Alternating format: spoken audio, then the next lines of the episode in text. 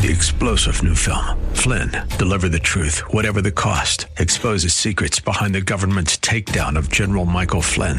Flynn knew what the intel world had been up to. He ordered the first audit of the use of contractors. This set off alarm bells. He told the truth. He was the most dangerous person for Donald Trump to hire. They had to get rid of Flynn. Flynn, deliver the truth, whatever the cost. Available now. Watch it today. Go to salemnow.com. Salemnow.com.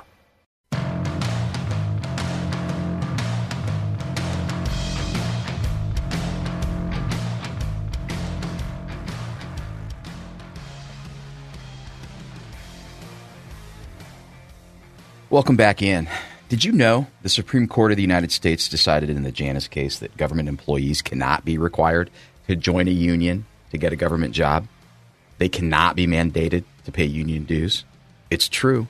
In fact, the Ohio Press Network has reported several incidents in this last year wherein employees had to file lawsuits in order to protect their rights to work without union interference and funding. The Freedom Foundation has been educating workers since the Janus case. They've created optouttoday.com. Go there. That's optouttoday.com and see just how simple it is to enforce your right, opt out, save on average of $1,100 per year, and defund government unions. Why is that important? Because government unions, let's say teachers' unions, fund radical progressives and push for things like males competing, changing, and using the bathroom with females. They support stripping parents of their rights to be involved in critical health care issues of their kids. The National Education Association is the richest union in the country and funds people like Joe Biden and Sherrod Brown. Go to optouttoday.com and stop the enslavement to government unions. Thank you to the Freedom Foundation for your work and support. Speaking of radical, Ohio Issue 1 is being pitched as an amendment that protects women's health and lifts the ban on abortion in Ohio. I read that crazy postcard yesterday. Do you remember that? Both lies. Lies being promoted, by the way, by liars in the press, major papers, television stations. There's one bozo on Twitter. I read him every day. All he does, all he does is half truth.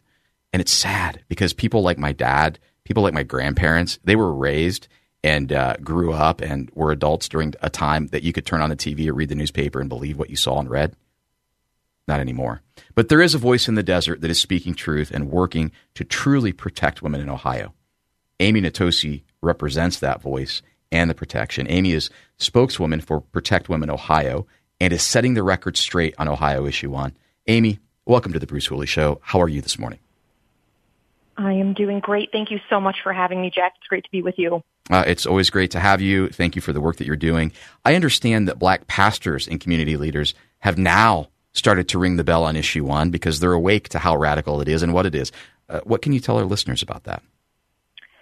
That's right. So yesterday, actually, a public letter was posted from 110 black pastors and community leaders across Ohio speaking out against issue one. And this letter is huge because it includes pastors and community leaders from both parties, from all across the ideological spectrum. And they are concerned with how far issue one will go with allowing late-term abortion in Ohio. Uh, they say that issue one is a life and death matter for the black community because as we know, abortions disproportionately affect the black community. Yep. Only 13% of Ohio's population is black, but 49% of abortions in Ohio performed on residents are on black women. Say that again, Amy. So That's important. Say that again. 13%. Go yes, ahead. Yes, 13% of Ohio residents are black, but they account for 49% of abortions performed on Ohio residents. Wow. And so this truly is a life or death matter for the community. And 110 of our pastors and community leaders came out yesterday speaking out on this and urging those within the community to vote no on issue one. That is powerful. And uh, I'm working to get one of those pastors on the show uh, tomorrow. But in the interim, it is refreshing to know that this issue does cross party and ideological lines. And I've had this argument several times. I feel like I'm banging my head against a brick wall. But this issue would allow abortion up to birth for matters of convenience because of the word health used in the proposed amendment. That would include financial health, emotional health, spiritual health, you name it. And it would also allow minors because of the word individual which is not declarative of adult or minor. It would allow children to abort and have gender transition processes started without parental involvement. Is that message getting across in your mind to Ohioans? We are working to get it across. I'll tell you, um, Jack, you know better than anybody the struggle of um, trying to break through mainstream media mm-hmm. and make sure that the truth of issue one is getting out there. Um, that's why it's so important that you know you're discussing issue one consistently uh, with your listeners, and we're so grateful to have you doing that. Because um, you know when we talk to voters, when they hear what issue one is really about, they've told us they will absolutely vote no on it come November. You know, the way it's being framed is about medical freedoms and women's rights, but that couldn't be further from the truth. This amendment actually harms women. It takes away health and safety protections uh, for abortion clinics, which puts women's health at risk. Um, it allows for late-term abortions, which we know the majority of Americans are against. 80% of Americans oppose abortion in the third trimester, and issue one would allow for that. And so the more people hear about issue one, the more truth they learn about it, the more opposed they are to how radical this is. So one of the other issues that I'm, and I have heartburn over this issue every night. I have trouble sleeping. I, it, it is that important. This is life or death to the black community. This is life or death to a generation of unborn healthy children who will be killed, who will be killed for matters of convenience, and it will be legal in the state of Ohio. The blood will be on our hands as voters. One of the ways that they're pitching this, though, I mean, the people who are uh, in support of this are masters at deception. And uh, their latest charade is uh, a commercial that talks about ectopic pregnancies and miscarriages and how if issue one doesn't pass, then uh, a woman's going to be in danger because an ectopic pregnancy could be fatal and that miscarriages aren't going to be allowed. Can you address that disgusting argument? Yeah, absolutely. So I'm sure a lot of your listeners have seen this ad that says we need issue one to protect miscarriage care in Ohio. And that is so untrue. Miscarriages have always been able to be treated in Ohio. It has never been at risk. That has never been on the line. OBGYNs are responsible for caring for both mother and baby, and they will treat the mother should she be experiencing um, the heartbreak of a miscarriage or an ectopic pregnancy, which we know is incredibly dangerous for the mother. And so we have had OBGYN speaking out on this issue because they are appalled that the party that says they support women is lying directly to women. They're putting these advertisements up, which, you know, expecting mothers could see and think that they can't receive care if they need it. They can't receive emergency care for miscarriages and ectopic pregnancies. So they're running the risk of creating a real public health crisis here. And we are speaking out against it. I know actually earlier this week, State Senator Kristina Roegner um, posted on her social media accounts um, that she received a letter from the Ohio Department of Health stating in black and white that doctors can absolutely treat miscarriages in Ohio. It is not a question. No one is trying to take away that care for women. Amen. Thank you for conveying that. And I'm going to take it a step further. Right now in Ohio, the law of the land should be this heartbeat bill, which would prohibit uh, elective abortions after a heartbeat is detected. Now, a judge in the Cincinnati area has uh, put a restraining order uh, against that law. So abortion in Ohio is is legal up to about 20 weeks. Here's I talked to an OBGYN earlier in the week and I asked him this question. I said, if the heartbeat bill was in practice right now, wouldn't that um, uh, would that preclude somebody from you know ending an ectopic pregnancy or properly dealing with a miscarriage? And he said, absolutely not. Even in that scenario, mm-hmm. this care is afforded. It's absolutely disgusting because I agree with you. What if you have somebody who just gets the, the falsehood, right? Whether it's a, a TV report or a newspaper ad or some eh, eh, you know campaign literature, and then gets pregnant and out of fear does the wrong thing and ends up, I don't know, severely injured, or dead. This is eh, now, isn't the other issue, by the way, and I'm sorry I'm going off on this. It just really it really irritates me. Uh, isn't the other issue as well that this amendment would allow abortion doctors to perform abortions, and it would take away the requirement uh, that w- that would provide some additional protections for women? Tell us what requirements would, would be taken away in terms of uh, proximity to a hospital, you know, some additional, um, um, I don't know, psychological care, if you will. Sure. So currently in Ohio, we have common sense health and safety protections in place for women who do undergo abortions. Um, things like uh, clinics need to have hospital admitting privileges and ambulatory privileges in case there were to be an emergency during the procedure. Um, things like they need to be within 30 miles of an emergency room, just common sense protections for women. Issue one states that the state of Ohio could not burden or interfere with an individual's reproductive decisions. And so these common sense protections that are in place, like having ambulatory privileges and being in within 30 miles of a hospital, would be considered burdens under issue one. Wow. So again, we have this case here of this, these groups who purport to be um, the protectors of women and fighting for women's rights, and they're doing the exact opposite. They're putting my health and women across Ohio's health at risk. Uh, about 30 seconds here, Amy. I- am sorry that we have to go, but uh, where can our listeners go to learn more or maybe get resources to educate themselves and the people around them? Yes, so protectwomenohio.com is our website. It is a fantastic resource. Um, would also love to remind voters that the voter registration deadline is coming up here quickly and early voting starts next week on the 11th. So please visit, visit protectwomenohio.com and the Secretary of State's website to get registered. Amy Natoce, thank you for joining us today. Thank you, Jack.